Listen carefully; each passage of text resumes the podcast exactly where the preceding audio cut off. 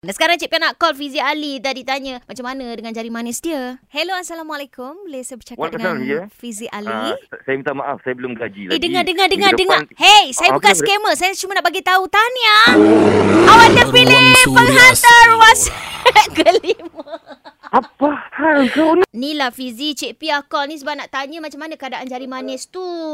Aduh, itulah dia nak dijadikan cerita. Kadang-kadang ni kita ni tak sedar diri Umur kita ni dah tua macam ni, tapi nak berlagak macam orang muda kan. Itu yang kita pun duduk main bola kita. Sebab saya ni kalau main bola, saya tak main striker, saya tak main defense, saya tak main wing. Ke mana saya main keeper tau, penjaga gol.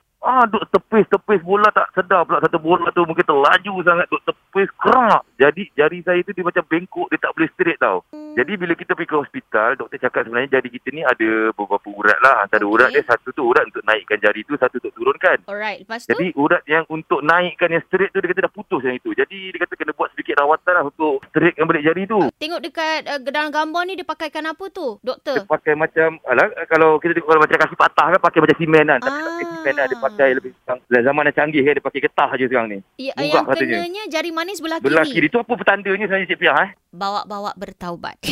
Okeylah, semoga Fizi cepat sembuh. Tapi Fizi kerja macam biasa sebab yang sakit dia punya jari, mulut dia boleh bercakap lagi. Okey.